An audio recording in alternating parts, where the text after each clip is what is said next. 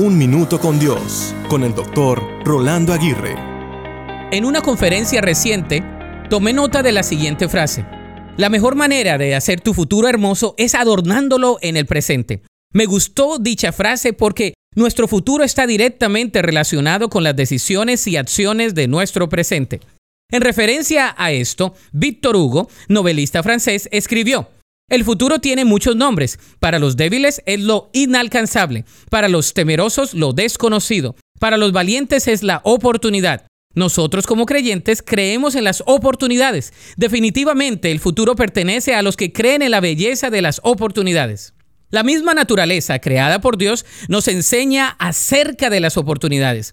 Cada veinticuatro horas se da comienzo a un nuevo día. Haga lo que se haga y sea quien sea, el futuro está relacionado con lo que se hace al ritmo de cada sesenta minutos. De modo que debemos construir nuestro futuro en el presente. Como dijo el filósofo Nietzsche, solamente aquel que construye el futuro tiene el derecho a juzgar el pasado. En este sentido, nuestro futuro puede ser dirigido por Dios, pero nosotros podemos poner de nuestra parte. ¿Deseas que Dios adorne tu futuro? Entonces trabaja en el hoy y espera con fe el día de mañana. La Biblia dice en el Salmo treinta y siete, cinco y seis: entrega al Señor todo lo que haces, confía en Él y Él te ayudará.